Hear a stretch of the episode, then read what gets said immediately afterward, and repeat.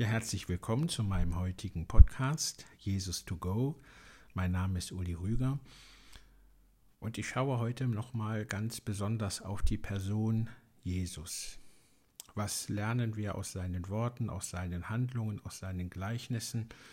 Was können wir entnehmen von dem und was können wir erwarten, wenn wir uns mit ihm beschäftigen? Also wenn wir uns mit diesen ganzen Gleichnissen, mit den ganzen Worten, mit den Heilsgeschichten beschäftigen, die uns aus der Bibel berichtet sind, dann können wir schon den Eindruck bekommen, dass Jesus ein Therapeut war, der kranke Menschen geheilt hat. Also kranke Menschen, Heilsgeschichten, die Evangelien berichten darüber sehr ausführlich, wie er Menschen mit unterschiedlichsten Krankheiten geheilt hat. Ob es nun die Gicht war, ob es die Blindheit war, ob es der Rücken war, ob es die Psyche war. Also ganz viele Heilsgeschichten sind uns berichtet. Und wenn wir solche Heilsgeschichten lesen, dann gibt es vielleicht auch die ein oder andere Begebenheit oder Krankheit, wo wir sagen, jo, das habe ich auch. Und dann ist es ganz spannend, sich damit mal zu beschäftigen, wie er geheilt hat. Es ging ihm sicherlich darum, Menschen zu heilen, wieder gesund zu machen, aber es ging ihnen, ihm auch darum, den Menschen die Augen zu öffnen. Denn oftmals gibt es Heilsgeschichten, die sehr stark mit dem Selbstbild des Menschen zusammenhängen. Hat der Mensch ein negatives Selbstbild über sich selbst, ein negatives Bild über Gott, dann wird sich das auf sein Leben auswirken. Und wir können auch in diesen ganzen Heilsgeschichten erkennen, dass Jesus hier vorhat, den Blick zu öffnen, den Menschen ein positives Selbstbild zu geben, ein positives Gottesbild zu vermitteln, damit ihr Leben gelingt, damit sie sich aus Ängsten, aus Krankheiten befreien können. Einen anderen Blick auf ihr Leben, auf den Sinn des Lebens zu legen. Also in den Heilsgeschichten erleben wir auch immer wieder, dass er die Augen öffnet für das, was wirklich wichtig ist. Dass er den Menschen Angst nimmt, dass er ihnen Wege aus ihren Sorgen, aus ihren Problemen aufzeigt, dass er ihnen Mut macht. Heilsgeschichten sind oftmals Mutmachergeschichten. Ja, wenn wir da zum Beispiel an die Begebenheit ähm, denken, wo es in der Bergpredigt darum geht, den Menschen der damaligen Zeit Mut zu machen, ihnen die Augen zu öffnen, dass Gott es doch ist, der für sie sorgt. Vielleicht erleben wir dann solche Heilsgeschichten auch persönlich, können nachts nicht schlafen, Sorgen treiben uns um, wir machen uns große Sorgen um andere Menschen, um uns selbst, wir haben Kummer, und dann steht Jesus da vor dir und du schließt die Augen, du stellst dir vor, wie er die Arme ausbreitet, dich in die Arme nimmt, dich ansieht und dir ins Ohr flüstert, hör mal, ich hab dich lieb.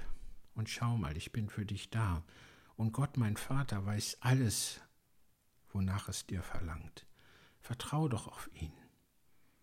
Wirf doch auch mal deine Sorgen über Bord. Übe dich in Gottvertrauen. Also das sind seine Heilsgeschichten, die wir erkennen können. Und wenn wir uns da in den Evangelien mit ihnen beschäftigen, dann gibt es da viele, viele erleuchtende Momente. Dann kommen wir zu seinen Gleichniserzählungen. Ja, da könnte man manchmal denken, das ist so eine Art Gesprächstherapie, die er da macht. Denn auch hier in den Gleichnissen möchte er Auswirkung nehmen auf unser Sehen. Wie sehen wir uns? Und wie sehen wir Gott und Jesus Christus.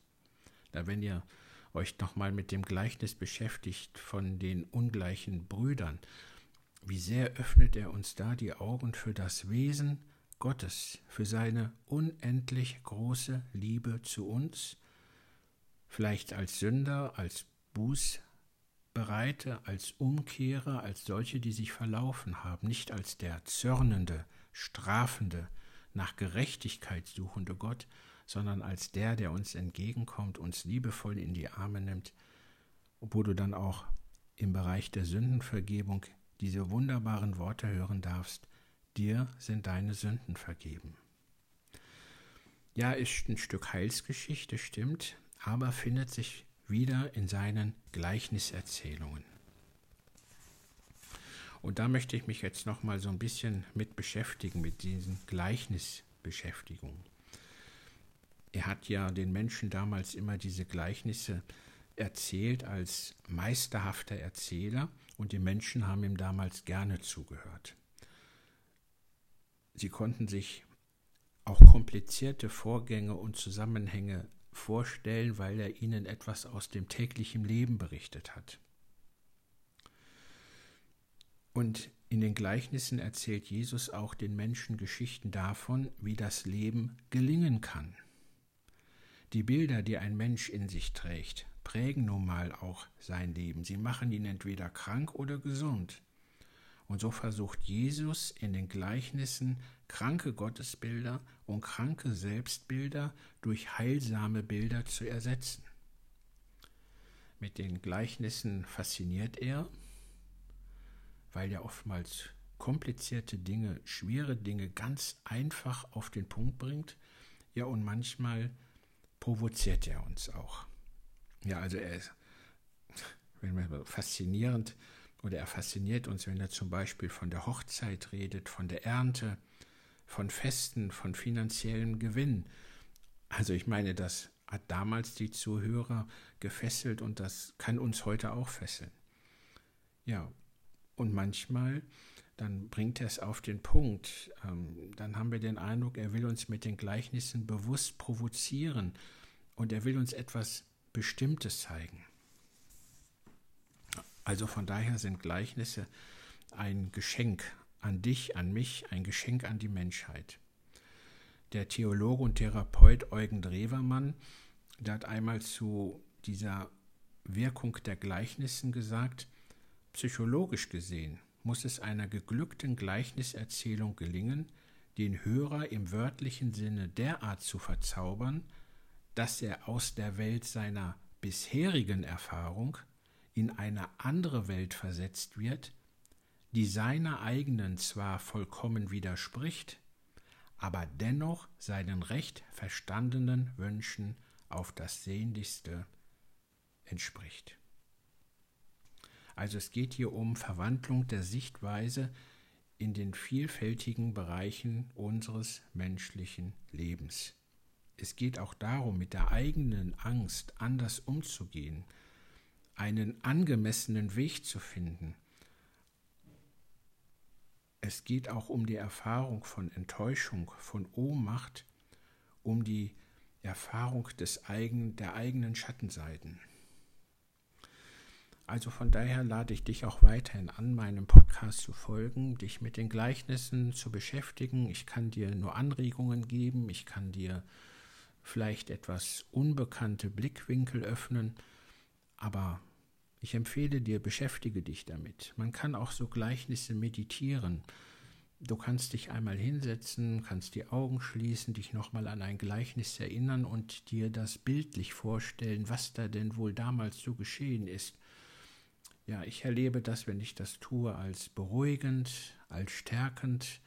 Es stärkt meinen Glauben, mein Gottvertrauen es macht mich sicher auf meinem Weg und ich weiß, dass göttlicher Schutz und Liebe Jesu Christi mich immer begleiten, jeden Tag aufs Neue. Und das wünsche ich dir auch, viel Gotterleben, Glaubenserlebnisse dabei. Ich wünsche dir einen wunderschönen Tag, eine wunderschöne Zeit und vielen Dank, dass du mir zugehört hast.